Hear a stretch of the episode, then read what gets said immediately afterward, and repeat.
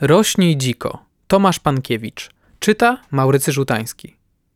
Rośnij dziko, zgodnie ze swą naturą, podobny do owcych tużyc i zarośli, które nigdy nie zmieniają się w angielską trawę.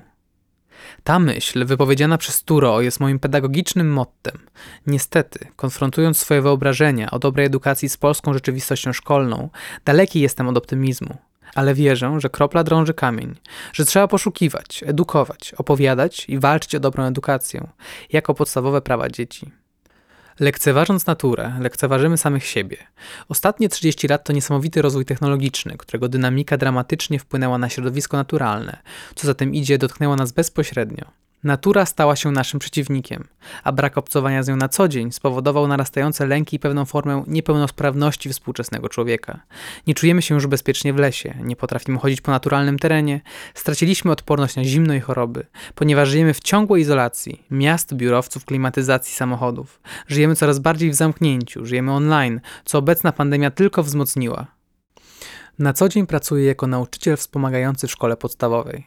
Z moich obserwacji wynika, że jedną z kluczowych potrzeb edukacyjnych współczesnych dzieci jest kontakt z naturą. Jej brak powoduje olbrzymie deficyty w rozwoju fizycznym, jak i psychicznym. Coraz więcej uczniów rozpoczynających naukę wymaga wspomagania na różnych poziomach. Wszelkie deficyty sprawnościowe bardzo wpływają na naukę. Nasze ciało to system naczyń powiązanych. Do dobrego funkcjonowania potrzebujemy ruchu i kontaktu z przyrodą. Bez tego wkraczamy w ślepą uliczkę. Inspiracją do zmiany mogą być funkcjonujące już na terenie Polski leśne przedszkola, w których najmłodsi spędzają część lub nawet cały dzień na zewnątrz, w lesie lub ogrodzie. W systemie szkolnym odpowiednikiem leśnego przedszkola mogłyby być leśne klasy. Część dnia mogłaby być realizowana stacjonarnie w klasach, a część lub wybrane dni tygodnia w terenie. Zapewniłoby to realizację podstawy programowej z potrzebami rozwojowymi dzieci. Taka forma edukacyjna doskonale sprawdza się w edukacji włączającej. Przykładem mogą być moje spostrzeżenia z codziennej pracy. Mam pod opieką uczniów z orzeczeniami o kształceniu specjalnym. Jeden z uczniów jest niepełnosprawny ruchowo, hipotonia mięśniowa i zespół hiperkinetyzy. U drugiego zdiagnozowano spektrum autyzmu, zespół Aspergera. Obydwaj uczniowie są na poziomie normy intelektualnej. Uczniowie rozpoczęli edukację we wrześniu 2020 roku w pierwszej klasie. Niepełnosprawność ruchowa charakteryzuje się problemami motoryki dużej, obniżone napięcie mięśniowe, trudnościami z precyzją i dynamiką ruchów naprzemiennych, związanymi z tym zaburzeniami praksji oralnej i grafomotorycznej oraz wzmożoną wrażliwością uczuciową, skłonnościami do niepokoju i nadmiernego przeżywania niepowodzeń. Uczeń ze spektrum autyzmu ma zaburzoną motorykę małą, zaburzenia integracji sensorycznej, niski poziom umiejętności społecznych, trudność w skupieniu uwagi oraz impulsywne, nieadekwatne do siły bodźca reakcje na sytuacje trudne.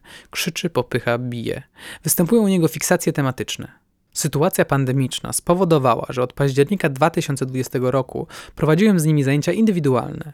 Była to przede wszystkim pomoc w uczestniczeniu w lekcjach online, odrabianie zadań domowych oraz realizacja autorskich pomysłów na naukę poszczególnych przedmiotów. Nasze zajęcia odbywały się codziennie na terenie szkoły. Zajęcia zaczynaliśmy o 8.30, kończyliśmy o 14.00. Zajęcia stacjonarne kończyliśmy o 11-12 i drugą część dnia spędzaliśmy w terenie, w dolince nad potokiem lub na wędrówkach w pobliskich górach. Uczniowie mogli zabierać ze sobą narzędzia, piły, siekierki, noże. Mieliśmy na wyposażeniu krzesiwo, kompas, apteczkę oraz całą masę pytań, odpowiedzi i opowieści. Druga część dnia była wyczekiwana przez obu uczniów z wielką niecierpliwością i żadne niekorzystne warunki pogodowe nie powodowały rezygnacji. Traktowali ją jako swoistą nagrodę za dobrze przepracowaną pierwszą część dnia. Będąc w terenie, nie przygotowywałem konspektu zajęć, raczej zdawałem się na potrzeby uczniów. Dawałem im wolną rękę. To las i pogoda dyktowały nam warunki oraz dostarczały przygód i zapewniały brak monotonii. Ścinaliśmy suche drzewa na opał, piłowaliśmy martwe fragmenty leżących drzew, zbieraliśmy gałęzie, budowaliśmy Budowaliśmy szałasy, kuliśmy skały czy brodziliśmy w potoku. Nauczyliśmy się rozpalać ognisko w mokrych i zimowych warunkach. Korzystając z krzesiwa, jedliśmy kiełbaski i bardzo dużo rozmawialiśmy. Uczniowie doskonale sami sobie organizowali czas. Zazwyczaj odsuwałem się w cień ich zabaw i realizacji autorskich projektów, pilnując subtelnie bezpieczeństwa.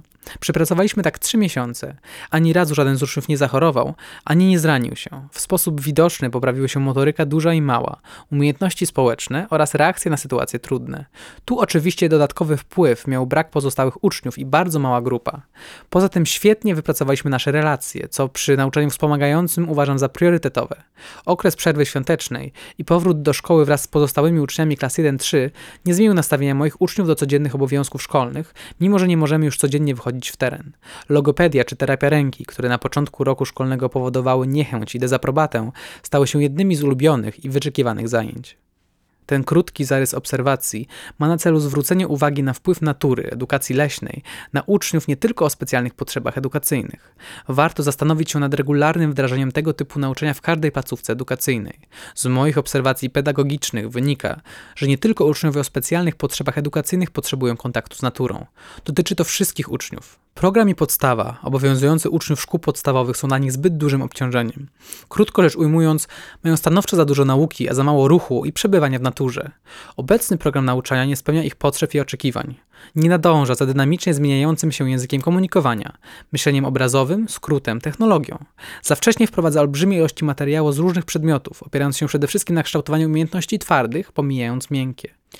Opisane przeze mnie spostrzeżenia to tylko akcenty dużych problemów, przed jakimi staje edukacja XXI wieku, ale nie możemy udawać, że ich nie dostrzegamy. Problem istnieje i będzie narastał. Panaceum może być tylko radykalna zmiana systemu nauczania, a jednym z jej elementów powinna stać się leśna edukacja.